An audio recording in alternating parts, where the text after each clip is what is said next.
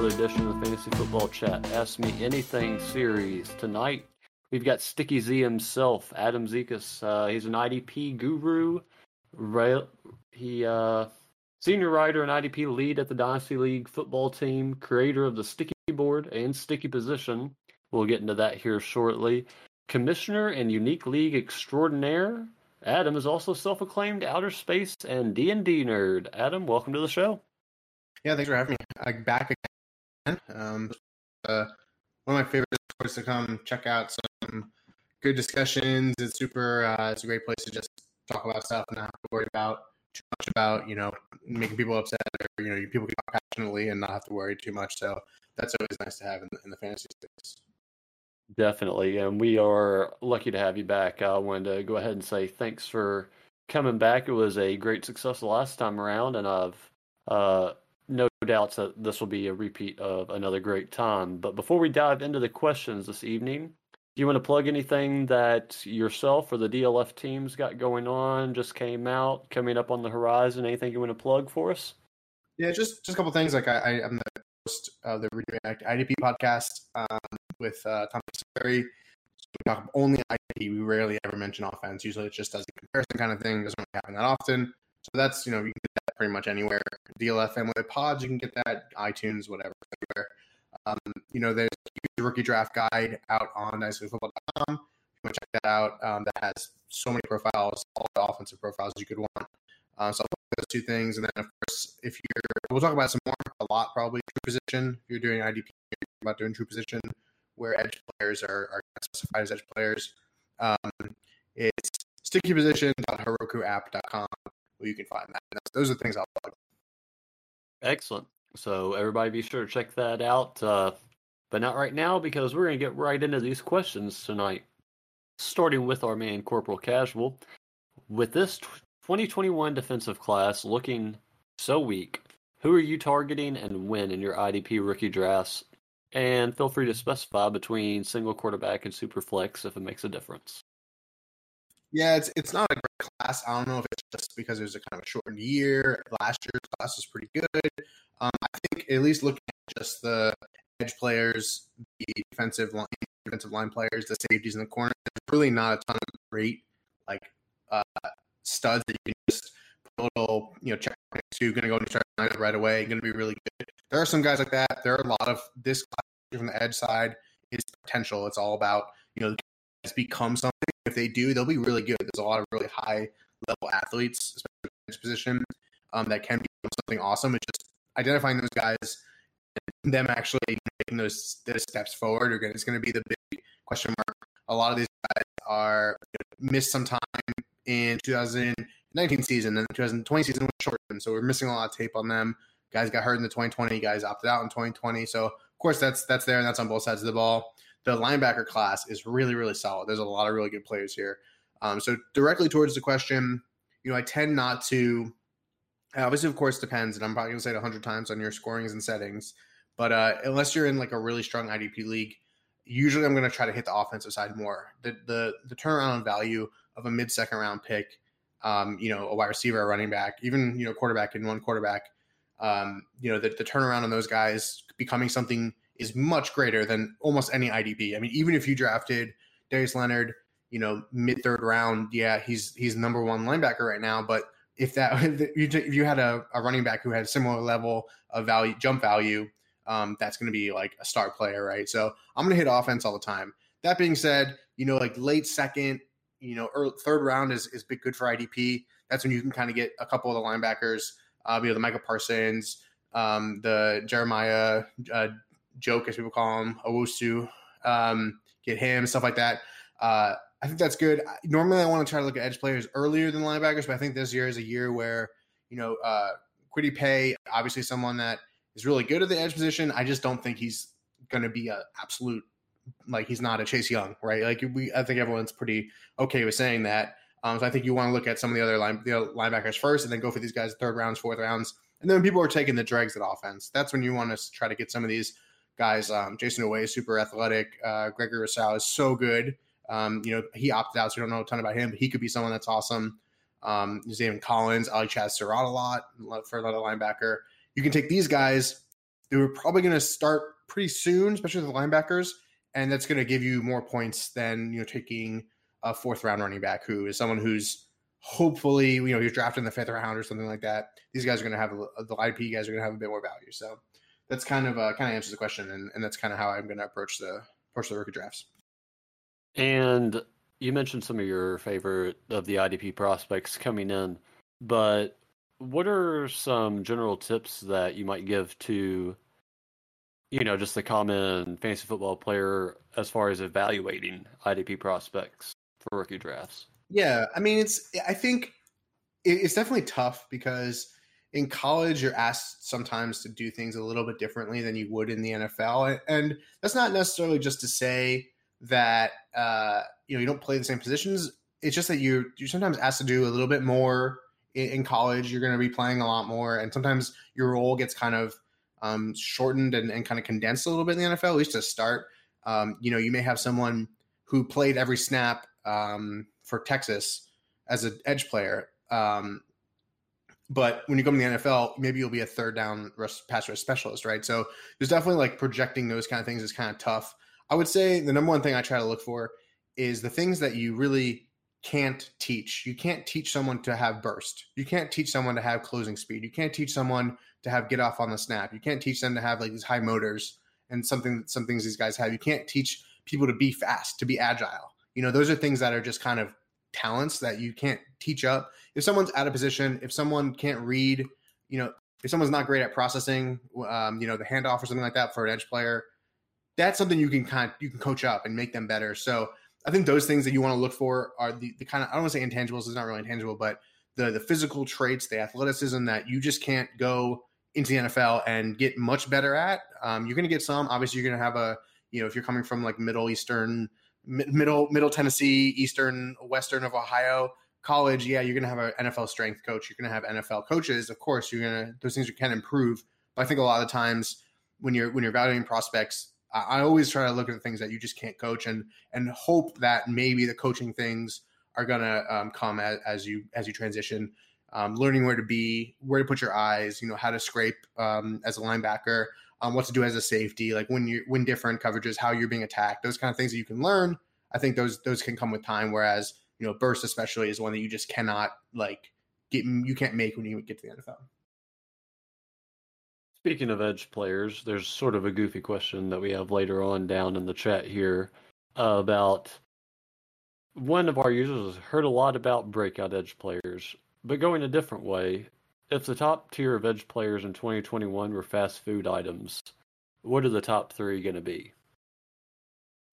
Yeah, that's uh, that's from my, my buddy Brian. Um, I didn't I didn't get too much like. I'm glad you understood that because I don't think anybody else in the chat. Yeah, I don't. I didn't really get it either, but uh, I'd say, uh, like, I'll put it in terms of like actual fast food restaurants, where I think um I, I think like you know how you can kind of go to like Taco Bell. You know, it's kind of like I know it's probably not going to be great, but there's a chance it's like really really good. Um, and I'll, I'll put I'll put uh, Ojulari there. I mean, just an absolute uh, beast of a player, very raw, extremely raw player. Needs a ton of work, like super, ton of coaching. This is what I was talking about just before. Has all the physical traits you want: fast, like crazy burst, great off the edge, can condense inside. Really, really phenomenal player. He just pops off the tape. But obviously, like the mental side of the game needs some work there, or he'd be a top type guy. So he's kind of Taco Bell to me because you know there's there's that like one shining moment where you know it's 2 a.m. and you get Taco Bell and it's like the best thing you've ever eaten. Um, so I think that that's a fit for him. And I'd say like like uh like a Chick Fil A, which is like kind of always always stable and like you know what you're gonna get comes out really fast. It's always super good. That's to be like a Kwity Paye. Like I don't think he's the absolute beast of a ceiling. I think he's an extremely high floor player. Um, I think he's got a lot of the traits that you look for. He does have a lot of the athleticism, really, ama- really great size, like uh, pops on the tape as well. Just really a solid player. I don't think he has the top end, like going to be a top five edge player ever. Um, but I think he's really solid. So I, I give him the, t- the Chick Fil A award. If I had to pick one more, uh, I mean, I don't really love. I mean, Carlos Basham is some, uh, one of the players that I've slowly moved up my board. So I guess I'll give him. He's the Burger King. So he's kind of like for me at least. I know this this this is like tribal, very very tribal thing, but you know the, the old faithful. Um, you know he's a very high another high floor player who just doesn't have like those crazy athleticism himself, but he knows what he's doing. He's can condense inside, super good inside. Um, he's always usually in the right spot, solid edge defender. Um, when he's not when it's on on run plays, he's a really really solid guy. Like you pretty much know exactly what you're going to get. It's not going to blow you away every time, but it, it's pretty solid. So I'll, I'll, go with that for uh, for that fun question. Excellent. I think uh, that's about the best we could have asked for in terms of that question. so uh, we're going to do one more quick thing about the IDP rookies here, and that is King of Joust asked, "Are there any IDP rookies that you, you're viewing right now as being completely dependent on landing on the right team? Like if somebody that you're currently on the fence about that you're just going to wipe off the map if they don't go to you know exactly where they need to be yeah, I mean the only thing is like that's not that doesn't tend to be how I look at players. I'm I'm usually very positive on players. I mean these guys are all phenomenal, right? And they're all going to get drafted in the NFL, which is considering like 0.00001 percent of all high school players get drafted in the NFL. They're all really good. Um, so I don't, I don't think there's anyone that's crazy scheme dependent. Scheme dependent. I think that a lot of the players, because they are very raw, especially the edge position, are going to need a ton of coaching. So I think that can kind of um, that can kind of matter. None, that doesn't necessarily mean it's hard to kind of parse that out because you know who, who are the good defensive line coaches. If you're going to go sit for a while, that's not great for IDP, though they could make you better. But you really want to be out there playing, right? So I don't think there's really anybody who's fully on like team landing spot dependent. Maybe Christian Barmore, just because I think he's really good. It'll be interesting to see how teams use him because he's one of those bigger defensive tackles who plays like a smaller guy. And I think sometimes uh, the more egotistical defensive line coaches are going to stick him sort of as, as a nose player, as a zero technique. And I don't think he, I think he'll be fine at it. I think we kind of saw this with Quinnen Williams, um, another Alabama player. It's kind of funny how they all kind of end up looking the same, but where he's kind of used in an odd way where he can be he can be impactful at least on, on a day to day from a game basis, but for IDP is not as good. I love it. And uh, so we'll venture away from the rookies just for a moment and We'll go to more towards uh, a little bit of the off the wall questions. Uh, we'll start with a really popular one. You know, we mentioned D and D earlier. You being the D and D nerd, I can't relate personally, but I know a ton of our users can.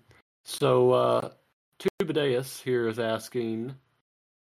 Let's see here. Oh, I'm sorry. It was Moncal asked, "What's your favorite D and D edition in class?"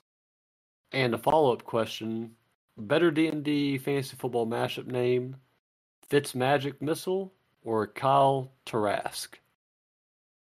Now I'll go with Kyle Tarask is, is definitely the better one there. To start it off.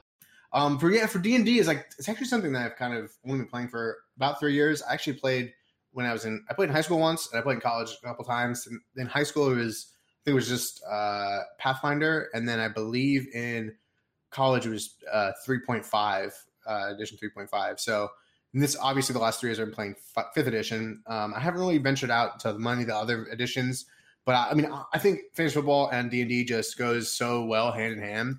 It's like two. Fantasy football can be so nerdy, and it's so funny because it's a sport, and like we're talking about football players. You know, uh, a bunch tw- uh, 22 huge, huge human beings chasing a little ball around a field but it's incredibly nerdy when you get into the stats and all that stuff. And that's where you find edges too, especially in the not the, not IDP edges, but like edges in the game is the stats and stuff like that.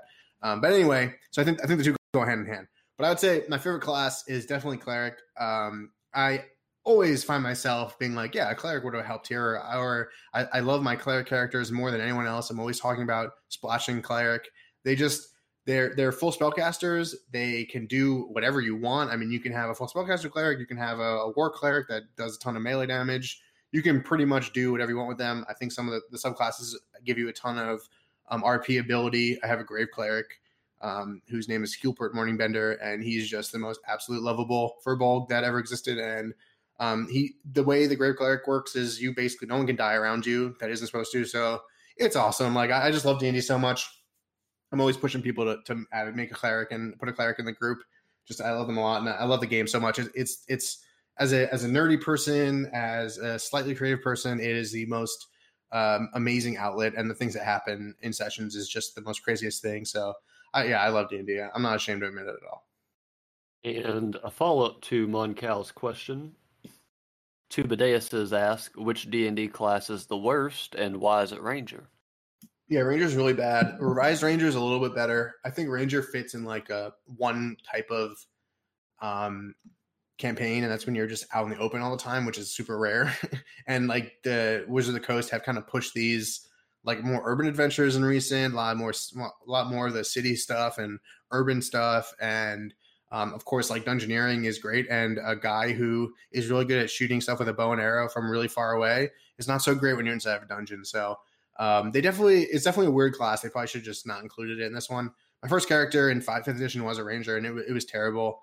Um, you know, you can put up a ton of damage, but the other side of the things don't don't really work so well. And, and revised ranger does give you a lot more, um, a lot more of the options and stuff. So the ranger is definitely the worst class for sure. And I think all the other ones are great. Like it's pretty hard to pick a second worst one, uh, but rangers for sure the worst. And segueing the hobbies of yours, we'll we'll start talking a little bit here about outer space. Um, soft spot in my heart personally. Uh, also, pretty big nerd on that front, given the past. But what? Uh, how'd that all begin? I guess let's just start from the beginning. Yeah, I wouldn't say I'm like a. I, just to I wouldn't say I'm like a outer space. I'm more of like a rocket um, nerd. I don't. I mean, I, I like the sun, but I'm not like, oh, the sun has all these facts and all these planets, and like I don't really. I, I find that stuff like super cool, very interesting. Um, all the different like types of planets that are out there and and how these things are formed and all that stuff. So I do like that stuff. I was actually pretty big into um, cosmology, which is like you know the big thinking thing about the Big Bang and and black holes and stuff like that. Um, so I like that when I was younger, and then I kind of I actually I live in South Florida. Um, so I grew up, you know, with the space, uh, the space shuttle and stuff like that. We could see it from our backyard. Um, at, uh, you know, if it was the right kind of night, clear night, and like dark stuff. So that always gave me like like love for that. I didn't really have as much in college, and I, I wish I did. But I kind of maybe with like SpaceX and kind of the return to U.S. commercial stuff like that, Falcon Nine and stuff like that. I've really like just found the physics of rocket engines and um, you know how the you know uh, the different cycles of rocket engines and how they work and the different propellants and all that stuff. And so I found that stuff so fascinating, injectors and all that stuff, which is really weird. I probably should have gone into engineering and done aerospace engineering, but I didn't. Um, but I, I, find that stuff so so fascinating and kind of just came out of nowhere. Just reading Wikipedia articles, you know, a couple years ago, like five or six years ago, and just I just love that stuff so much, and I love all the stuff that SpaceX does with like Starship, and I follow all that stuff like pretty much to the to the minute to the hour. Um, so I just I just find it so fascinating how people can like humans can you know put two gases or well they usually start as liquids, but two gases together and and leave the planet, which is which is crazy even just to think about. Um, so I'm excited for all that stuff. So, uh, what would be your favorite pa- favorite fact about? Well, he's saying outer space here from Dutch. But... yeah, that's cool. I, I, would say I was I thought about this a little bit. I don't have like a like a ton of facts like on on on on hand, but uh, I would say the fact that most of the stars that we see, you know, like when we're seeing it now, it happened so long ago. It's like almost incomprehensible. Um, and that, that'll go into another question later, I think, with about the aliens and stuff like that. But it, it's just like it, it's it's impossible to think about because that the the stars you're seeing are so far away, and the light took so long to get here that, it, that those stars, most of them are probably gone already. So I think I always find that like kind of blows me away. Good answer there. Good answer. And you didn't mention anything about aliens on Mars, so we can uh, you you a believer in aliens? Um, I mean, I, I see it both ways. I see that you know there's an in, incalculable number of stars out there and an innumerable about innumerable amount of planets. So the fact that we would be the only intelligent life is seems very slim. But the fact that you can look, we're looking so far. We've we're kind of in the where we are now. Like the universe is not super young, so it's kind of been plenty of time for at least someone in our galaxy, which is thousands and hundreds of thousands of stars, hundreds of thousands of planets to have traveled here, um, or to the point where we may have could have seen them when we look back, because we're looking back into the past. So I find that like it's sort of like what the Fermi paradox is kind of saying is if this all these people are out there, well, how come we don't see them? Um, so I kind of see it both ways. I, I I know it's it's really hard for people to, think like, how could we be alone? Um, there's a great podcast by um, Josh Clark, who's one of the, the, stuff you should know podcasters called The End of the World with Josh Clark. And I think he kind of breaks into some of that stuff about how it is super rare that we're even here. And there could have been something in the past that we've overcome that um, allows us to be here. And then there could be something in the future that we haven't gotten to yet, you know, singularity or something like that, where um, like civilizations don't go past. So I find I find it interesting both ways. And lastly, uh, n- not to detract away from aliens, but we'll wrap up the off the wall questions for now with the final one of Twin Peaks or Mulholland Drive. Which is your favorite from David Lynch? Yeah, you know, I never actually seen Mulholland Drive. Um, oh. I'm, a, I'm a little bit. I don't, what, when did Twin Peaks even come out? I think I was like three years old. Um, uh, but I love Twin Peaks so much. Uh, Twin Peaks was so interesting to me when I was younger in high school. I think we all thought it was like the coolest thing ever, and it was kind of right when that stuff was coming back around. I guess all those those uh like indie was kind of a big thing. Like indie, even indie music was kind of just getting big again. Um, so so Twin Peaks, yeah, was was definitely um very formative to me of the David Lynch like just being like absolutely phenomenal and, and formative like the way the things were shot and the way things were kind of slow p- played and just kind of weird a little bit off. I found that so so interesting and I just lo- I always think of the quote where like uh, he uh, David Lynch is playing when he plays that one FBI character and like he sees the main lead actress for the first time or whatever I forgot her name was and he's just like like my socks are on fire and you're just like that is just so such an interesting quote and the fact that he's the one doing it, it is just it's really phenomenal I uh, am also a giant fan of Twin Peaks. Did you prefer the TV show over the movie, or the other way around? Yeah, I like. I actually I had watched the TV show and I didn't even know that there were movies that kind of continued on. Um, so I, I definitely like TV show better. Same, same. Yeah, it seemed like the movie was more there to like wrap up loose yes. ends. Yes. But uh, no, Mulholland Drive is really good. I would definitely recommend it though. Um, so let's talk about people that are already in the league. Um, actually, before we get into that, let's talk about some of the leagues that you're in. Uh, the craziest league settings you've come across or play in, and as a follow up, what obscure league setting has been your favorite so far in your career? Yeah, so I have a lot of really weird ones. Um, we have one that's based around Monopoly, where we have we have properties and we roll a dice every every uh, week and get bonus uh, FAAB money, and uh, I like that one a lot. I've done a risk one that's all based on risk. That was really fun. Um, uh, the one that I think hits like a, a, nice spot, I think between it's not there's really nothing devy about it, but it's taking the college game and using that like to model like an NFL league. So basically, there's freshmen and sophomore and, and juniors and seniors, but it's just the first three, first four years of a player's NFL career um, and then they they leave early. Like if they're really good, like if a sophomore has a has a top five year, he leaves the league basically. So you're really only playing with the youngest players. There's a small Devy component, but it's not big. And all the teams are college teams. Like I'm the I'm the Terrapins um, in one of them, and and he, I think that's I find that very cool. Um, it's just, it's kind of different when you start to think about it. So I find that I find that pretty interesting. I really like that one a lot. You know, we have so many like wacky leagues um, that we've started over the time. Um, we had one that was based on Pokemon, where you only got points for catching the ball. Um, so like no running backs scored points for running, only for catching, and it just totally got out of hand, and we had to shut it down because it was just too ridiculous. So yeah, we've tried a lot of things. That is hilarious. No, I had not heard anything like the Pokemon version. That's that would be hilarious to see play out. Um, one of our users, actually, two billets, asked a number of questions in here. He's been trying to spin up a D uh, D and D version type league where every week, like a certain there, I don't know. He's tried to explain it about how like you roll it and like maybe it might be half PPR one week, but then the next oh, week okay. it might be three PPR or like a certain yeah. position so, with. So like, I have one uh, called the Nightmare League, which uh, we basically it's actually kind of a cop out as a commissioner, but like anything that happens, I'm just like, oh, it's the nightmare. Like, oh, someone's like, oh, you forgot to run waivers one week. I'm like, oh, I guess I ended early. And like, it's just constantly changing. And then this year, we're going to add a little spinner that, like, at the beginning of the year, we spin the wheel and whatever the setting it lands on is like that's the setting for that year.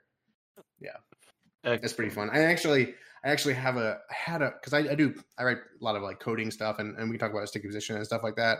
Um, I do a lot of custom code for the leagues I'm in, like the Monopoly League. That all the all the FAAB money is calculated uh, on like um, outside the league page, outside of MFL, and then I have one league where the IDP is best ball, but the offense is regular, so I have to do all that, you know, outside the MFL as well.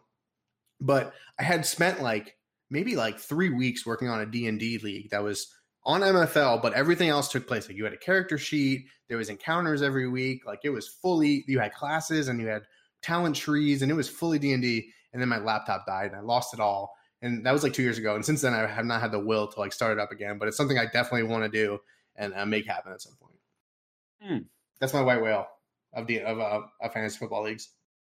A white whale of fantasy football leagues. Um, if you had to choose between ranking dynasty, redraft, best ball, one, two, and three, how you feeling them? Yeah, I, I, mean, dynasty best ball. I think it would be it would be dynasty and then dynasty best ball and then redraft and then best ball, like redraft best ball because like I I think the dynasty is the best way to play fantasy football, and I think um you know Dynasty Best Ball gives you that kind of like I can have like 30 teams and like it's fine. Like I don't have to set a lineup. It's great. All I do is draft. Like it's awesome. And I have um four of my leagues are just just that. They're Dynasty Best Ball. Three of them draft before the NFL draft even is. We we draft as soon as NFL rolls over. So, you know, usually in February, January, we do the the rookie draft, which is so fun because like you look back and you're like, why did you take, you know, um the, that I think Justin Jefferson was like a an early second round pick or something like that. And it's just like it's great. Um, but I think that's great. Redraft has its place. I think I don't want to change redraft too much.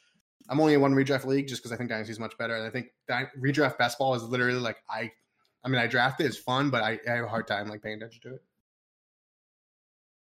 Fair enough. I uh I'm starting to move away from the redraft and strictly into the dynasty as much as I can because agreed that Dynasty is the way to go. And if you're playing Dynasty without IDP anybody, you're doing it wrong, just for the record. So wanted to throw that out there as well. Um but let's get into some more uh, tough questions here. Chipola Polo uh, asks, there seems to be a divide amongst the Dynasty community of relying on trade calculators.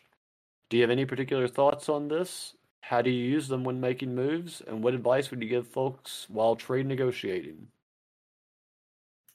Yeah, I mean, I, I remember when the first one like came out, and um, because I've been in the dynasty space for I don't know, probably close to ten years now, and I think uh, I, I like I use the dynasty football one just because I have a dynasty football subscription. You know, I write for them, so I get access to that.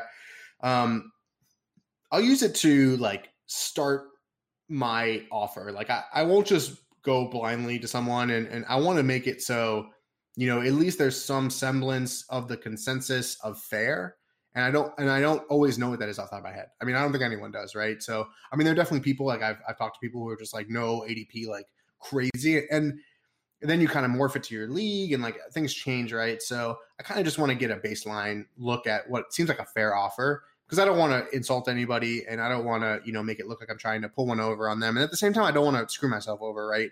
Though I tend to know what's going on pretty well. I mean, I have a lot of leagues and I follow the NFL like, you know, to the minute. But um, so I like to use them for that. I don't. I don't. If anyone sends me a screenshot of one, I mean, I think that's that's that's kind of that's kind of bush league, right? I mean, just to be like, oh well, it's fair on this one because I can go find another one that makes it seem like it's not fair, right? Because they're based on at least I know the Dynasty Football one's based on ranks and ADP and trades, like live real trades. So it's pretty accurate, I'd say, to what the community as a whole would say. You know, you go to others that are just rank based and they're they may not be as accurate, though rankers usually tend to skew towards the ADP because that's that's the reality of just the market, right?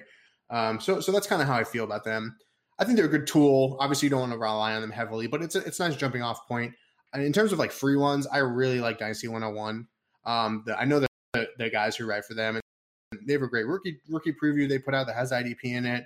They uh, they they really spend a lot of time in the ranks, and, and they're really really solid. And it's a free calculator, and you can go check it out now and all that stuff, and it's out there. And um, they do a really good job of kind of sticking to they're themselves, they're true themselves, but they're not like crazy out there just to be out there. So I think that's a pretty solid one.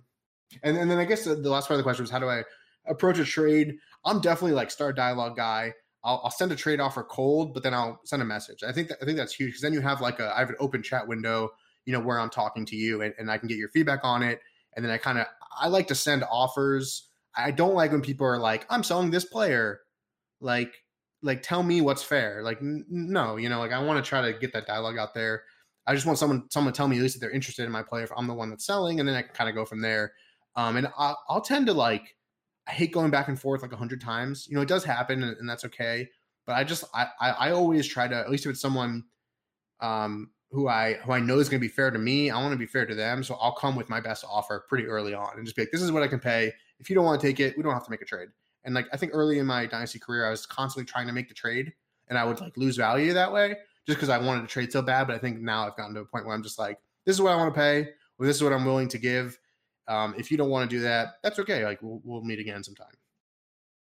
Uh, in response to those answers, one, yes, um, love starting to like get an idea of where to look for the value and like what sort of other people are thinking when it comes to trade calculators. Secondly, DFF or not DFF, but Dynasty 101 Great Rookie Digest agreed, and I'm going to use this time to mention to everybody listening here in chat that they'll be sponsoring our draft contest where we'll be giving away a couple copies of their Rookie Digest.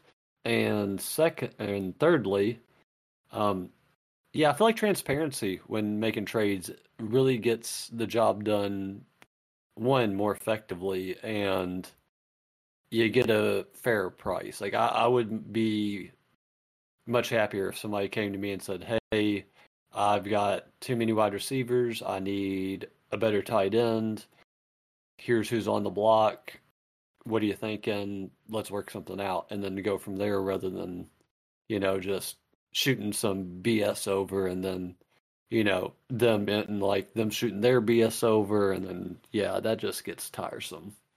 Yeah, and I, I think sometime somewhere along the line of fantasy football um, and how people conduct themselves. Like we've gotten to a point where it's like if you lose a trade, like you are, it is it is the end of the world. And I don't. I think that I'm more willing to lose a trade on paper and get the player I want than I am to just kind of try to do uh try to pull one over on somebody because that doesn't necessarily feel great you know i think it can it depends on like your league mates and yada yada but hopefully you're playing with some friends and you don't really want to like screw them over um and at the end of the day like I, like I've never been someone who's been like that guy's team is really good. I'm not going to trade with him to make him better. Like I don't I want to make me better. I don't really care what he does. So, you know, I think there's there's always like a two-way street and I think people really need to remember that a trade is is takes two teams and both teams want to win. So I think if you can make that happen, it's better. As long as you're not telling someone how they're winning and they can just figure it out on their own, you're doing a great job. Bingo. Bingo. Um let's talk some advice that you might be able to lend to the community here, starting with one piece of advice you'd give to IDP newbies that might not be obvious to, uh, you know, their first joining league and jumping right into it. What's what would be the number one advice that you would give there? Yeah, I'll give I'll give two things. One's like identifying who's going to be good and stuff like that. I'll do that second. But first of all, I would say really the most important thing is learning your scoring and your your lineups because I'm personally, you know, I would say jump in both feet first, go into a balanced IDP with the IDP score, you know, pretty close to offense, if not more in t- at certain terms and times. Um, if you're doing that, then you can kind of you want to look at IDP a little bit more. But I think if you're kind of dipping your toe in, I think you can kind of uh, eschew IDP a little bit and you know kind of just hit the offense. Like if it's not a huge IDP, and even if it's like 70%, I'll usually tend to go harder on offense just because if you think about it, you're you're when you're talking about offense, you're talking about three positions or four positions if you count tight end, and how many of those guys are on the field at a time between the four of them? Just four, you know, for each team. But when you talk about IDP, four or five, whatever, or six. But usually it's just a couple. When we talk about IDP, it's usually all eleven guys, or at least not counting corners, nine guys on the field at all times that we're talking about for every 32 teams. So it's clearly much deeper and a lot of these players are going to um, score some points.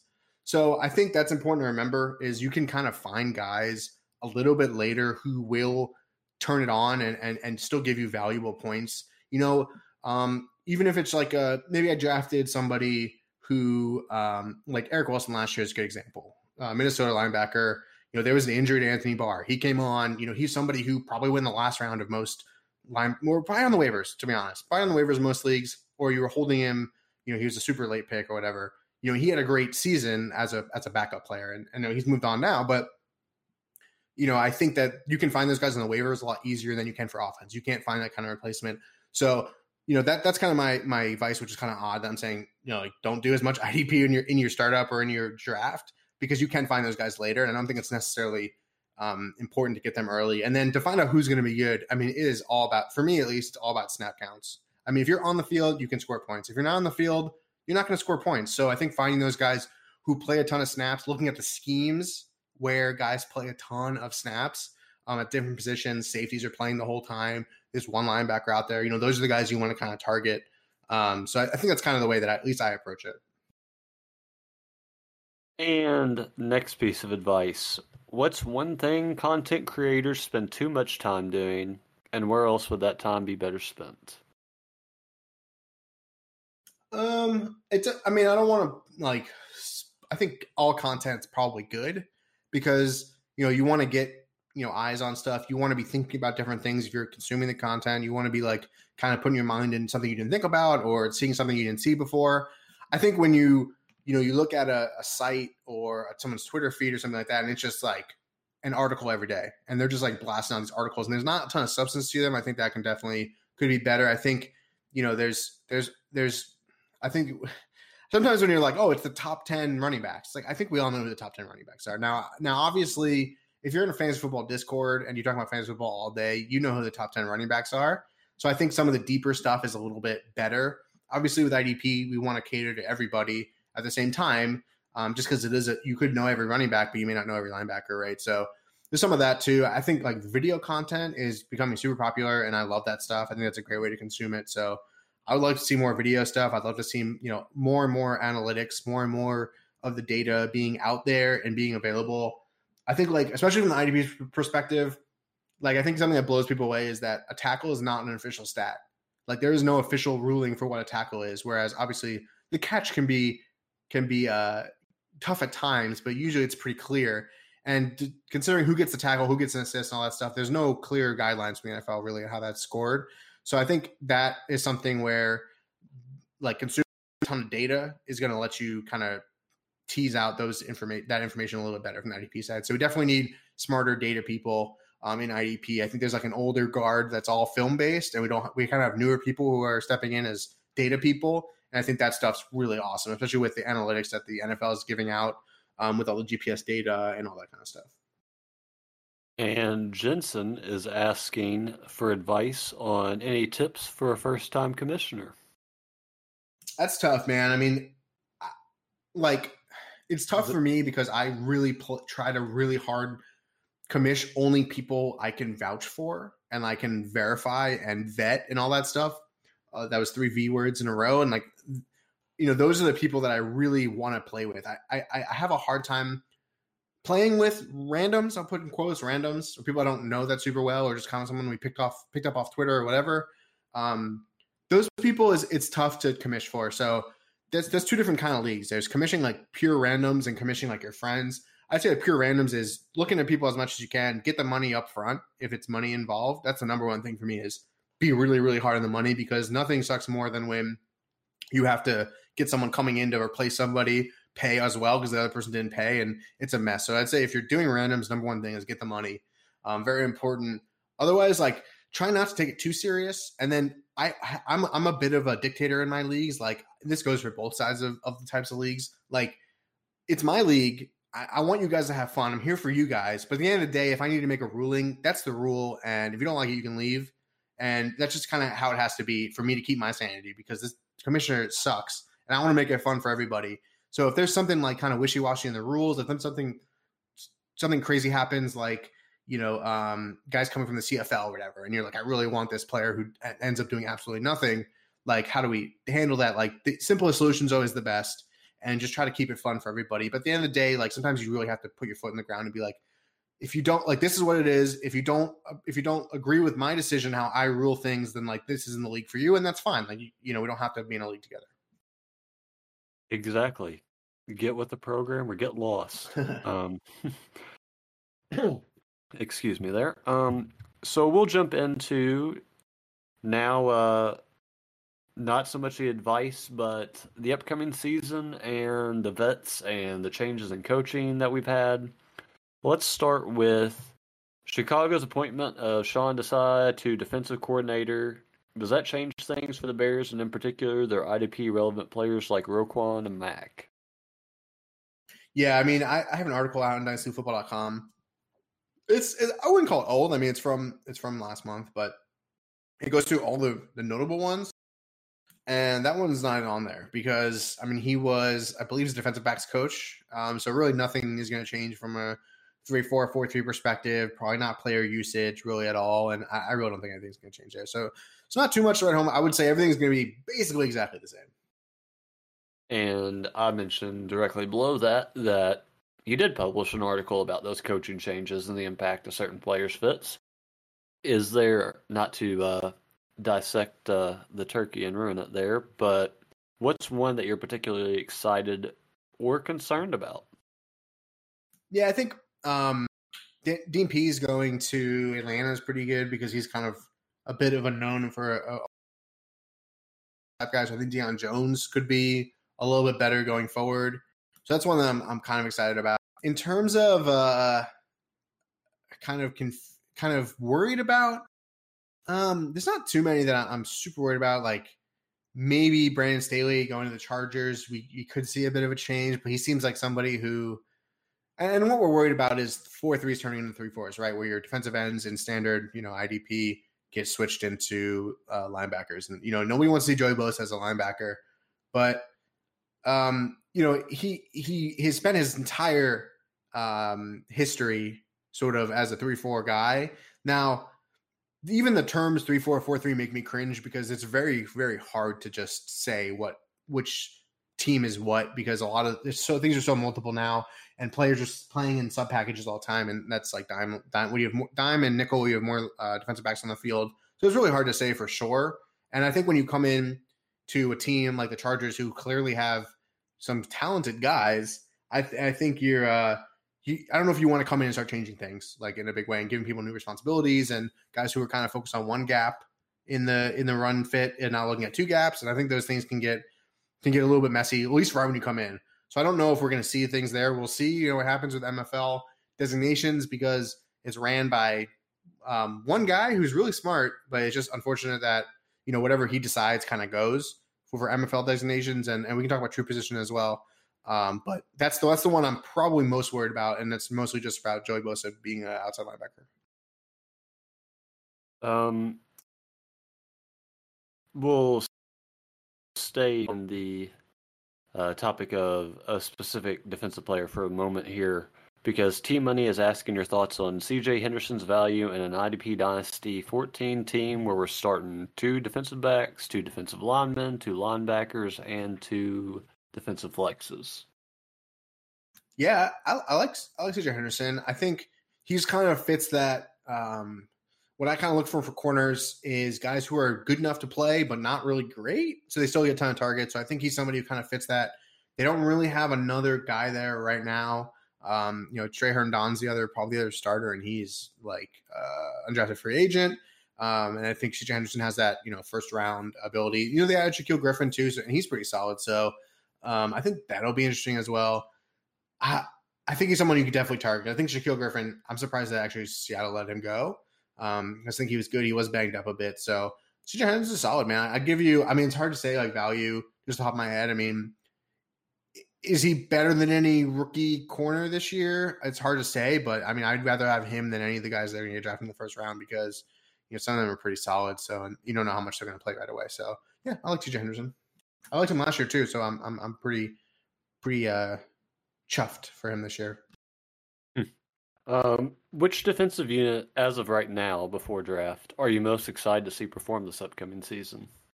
Yeah, I don't I don't want to harp on them too long because I did kind of talk about them already, but I, I want to see the Chargers. I want to see the Chargers at full strength. I want to see Joey Bosa out there. I want to see Uchenna Nwosu get a shot as a as an edge player. I want to see Derwin James play. I want to see him play so bad. I want to see Kenneth Murray, who I really liked last year, be like the sole linebacker and kind of just absolutely ball out. Like that's what I want real bad. And, and I love Jerry Tillery as well, inside guy. Um, so I, it took me. It was hard to pick one, but I really am just like this defense could be legit. They have some legit players here. They got Brandon Staley. He's he was phenomenal last year. So this could be one of the best defenses uh, in the league, and and really solid for IDP as well. Everybody, watch out! I, ADP is liable to rise after this. Uh, so more. T- oh, do you mean team defense? Uh, um, yes, team defense is tough. That's not my bag. Um, that's why I play IDP. Team defense is real hard. You can have a really good defense and like they don't get a ton of sacks, but like the people scored zero points and they, they you know they they only score ten instead of like twenty. No, no, no. I, I, was I was looking for the answer that you gave. You you oh, okay. were spot on there. Uh, Mort here is uh, made a point that I also uh, have seen uh, that you talk a lot about true position uh, a bit on Twitter. You uh, care to get a little bit in the weeds about what that actually is? Yeah, yeah, for sure. Um, let me pull up the, the sheet that I have of that. But basically, it's so I think a lot of the we talked about a little bit with the scheme stuff, and I think a lot of the times people worry about with with IDP is players changing position. And it's like when you hear that from a, if you're somebody who's only really played offensive fantasy football, and you hear about someone playing, someone changing position like pretty often, like someone like like Chandler Jones has probably changed, he's changed positions, probably switched like four times in his career, and that's really scary. So I think I think that's one of the major drawbacks that people have against playing IDP because you don't want that to happen to you.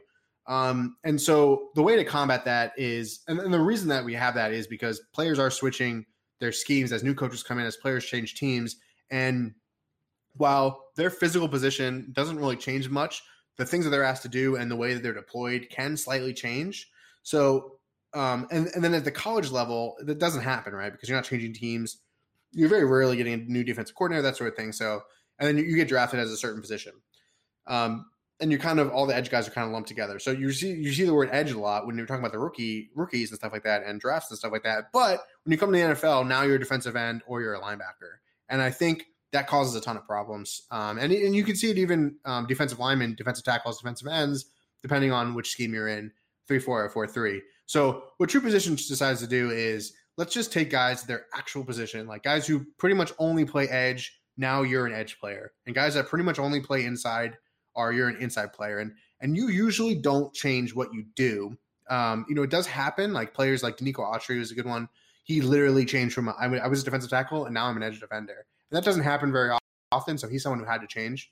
But what True Position does is it'll go through and set guys like Von Miller um, to be similar to JJ Watt, to be similar to you know Joey Bosa and Nick Bosa, who are both defensive ends um, for the most part in in all most leagues, MFL, ESPN, you know, sleeper, they're defensive ends, and we'll make the outside linebacker guys. Uh, Chandler Jones talked about Von Miller, T.J. Watt. Um, we'll make them edge players. So everyone, so all the guys who are playing the edge position, who are um, rushing from the outside of the defensive line, so they're not interior players, they're exterior players. Most of the time, they rush the passer. You know, they they don't usually drop into coverage, though it does happen, of course. But those players are all going to be grouped together into edge position. And then all the players that play on the inside are all going to be together as as interior defensive linemen. And then that way you kind of are looking at players for what they actually play. And I think that's a really good way to talk about IDP to, to maybe even make that the baseline because it makes it much simpler. You're never, no one's, TJ Watt is never not going to be an edge defender. Um, you know, like I said, guys who change, it's, it's a little bit rare. But um, most of the time, guys aren't going to be going from an edge to an outside linebacker or to a off-ball linebacker, which is going to be your, you know, Darius Leonard's and Roquan Smith and guys that are constantly they just play linebacker. They're not edge defenders. They don't line up on the defensive line for majority of their snaps. You know, they're they're they're off-ball linebackers. So those guys get grouped together as well. And and people put safety and corners kind of they, they some of them can be interchangeable. It's not very often, so I tend to not do that. So that's what it is in kind of a nutshell. Um, there's a, I believe it's episode um, 86 or 87 of the Read and React IDP podcast where we basically spent an hour talking about this. So I would definitely tell you to go check that out. If you're on MFL, um, those positions are set from Fantasy Sharks. So whatever Fantasy Sharks decides to say that Shaq Barrett is, that's what he gets in MFL. Um, uh, so I created a tool. It's at stickyposition.herokuapp.com where you put in your league information. It'll automatically go and set all the defensive players to their true position. It'll set um, TJ Watt as a defensive end. It'll set Shaq Barrett as a defensive end. Um, it'll set uh, some of the interior guys uh, that were defensive ends to defensive tackles. All the interior guys will be defensive tackles on MFL. That way, you don't have to worry about it. It'll automatically go, and if someone does get switched based on MFL, it'll reset them, or based on Fantasy Sharks, it'll reset them to their um, incorrect position, I guess you could say, if you're using the system, and uh, it'll it'll automatically my, my stuff will automatically put them back. So guys aren't changing. You know, I have I started three defensive ends. I have six. Now I only have five defensive ends. And like, what the hell happened? So the edge guys will stay edge guys. The interior guys will stay interior, and all the linebackers will just be literal off off off ball linebackers. And it makes it makes it much easier. Um, it kind of it kind of gives you something better to expect. You're not constantly checking who's getting hired and stuff like that to see who's changing schemes and and and digging into team reports and beat reporters and trying to figure out what's going on. It, makes it it makes it a, hell of a lot easier to play IDP, and, and, you can score them like a little bit better as well. So I, I definitely much prefer it. Um, every league I start now going forward that is IDP will, will be true position, and, I highly recommend it. Um, I, I, hope one day it becomes a standard. I don't know if it ever will, but um, ESPN has has given people the ability to kind of switch their people's players positions. I think Sleeper's working on it as well. Um, they kind of put two way players on there, which is kind of similar, but not necessarily all the way. So definitely definitely a, the right way to play, I think. So hopefully it gets um, picks up steam as it as as time goes on. Yeah, that was that was a long speech, but it's sort of what I'm championing these days. No, no, no. That was a ton of great information. Uh, I'm certainly gonna check that out. I hadn't heard. Uh, I knew about the sticky position, but didn't understand the whole tying it together to true position and how that would affect the IDP landscape. Yeah. But yeah, that that's super awesome. It's it's definitely a mess. I mean, it's definitely a, a problem that I think because IDP isn't very big, like no, there's not a ton of like noise around it, you know. And and I think if all of a sudden, you know, players started switching between running backs and wide receivers, like you would know about it, and like it would be a huge deal. So. Um, it, it definitely makes things a lot smoother. At least getting people started on IDP, it, it's a lot easier to think about because there's not like this like brain like aneurysm you have trying to figure out why certain players are linebackers who do the exact same thing that defensive end players do when you're not using true position. So I, th- I think it's it's just much better. Uh, we're coming up on an hour here shortly, and there's a few questions left. But um, you, you mentioned earlier that you, you, enjoy programming. How do you feel about R? R? Do you, do you know much R? Yeah, I, I don't do much R. I do a lot of Python, and I do some Pandas, which is kind of like the stats version of for, for Python. I, I, wish I did more R. R looks super cool. Some of the shiny apps people are making, I'm just like, like, oh, this was 13 lines of code and it's this great, amazing shiny app. And I'm like, damn, I, I want to do that. So it's definitely something I, I don't have a stats background. I wish I knew more about it. Um, you know, I kind of can fumble my way through it sometimes, but um, yeah, I definitely would love to learn more R.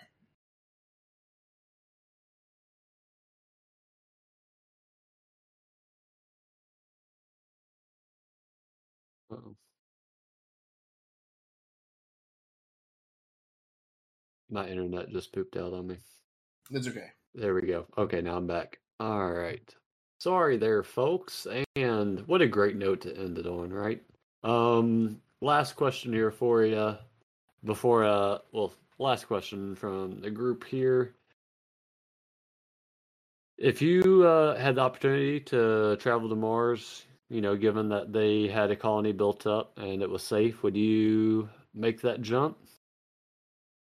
Uh, I mean, I, I have, I have a two year old and I'm about to have another kid, so I don't, I don't think I would just go. Um, but I think if I were single and I didn't have things tying me here to Earth, like I, I would probably be on like the second or third wave out there for sure. I think it would be something where, you know, like people always talk about like a legacy or whatever, and to be like, yeah, I was like the, you know, thousandth person on Mars, human to live on Mars, that would be pretty sweet. So I think I think that I would definitely do that. Like I, I don't know if I would. I it depends. Like it would have to be like how many people die when they go to Mars. You know, like obviously all of them at some point. But like, what's like the accident rate? You know, in Mars, how many people have you know their chute opens up when they're you know and they they can't breathe or whatever. So it would have to be pretty safe. Um, and space flight is whew, very scary, and that would have to be pretty safe um, as well. And especially like, yeah, it, it would there would need to be a couple like safe things that, to go there, but I always joke with my wife that our two year old's gonna be the first woman on Mars because she's kind of crazy. So, um, and my wife's like, "Why would you do that? Why do you want her to leave us?" I'm like, "But she gets to go to. She's the first person on Mars." So, uh, you know, that's kind of where I'm at. That's hilarious. That's hilarious. Um, well, it's been nothing but a pleasure having you on tonight, my man. Uh, before we hop off here, anything you want to leave with the community? Any sage words of advice or? You yeah, know, I don't have I don't have too many. I, I would say play IDP. I would say jump in both feet first. Be confused and lost for a season or two and find your way. That's how I did it. That's how I got into it. And it's really the true way to play. I mean, it is kind of hilarious that we basically take 11 players on the other side of the ball and just be like, nah, y'all, y'all don't count. And I think if you're a true NFL fan, if you're a true football fan, then you care about that kind of stuff. And you might as well play the fantasy football with it too it's not as hard as it sounds. I really don't think it is. I think like just being like, I know Darius Leonard is really good. Like I know TJ Watt's really good. I know these players are super good because I hear about them all the time. Those are the guys I want. I'm telling you, even if it's bad value, quote unquote, draft them, watch them on Sunday. You're gonna have a blast. You're gonna see these guys flying around, getting tackles, getting sacks, and you're gonna absolutely love it. So that, that's my parting parting words.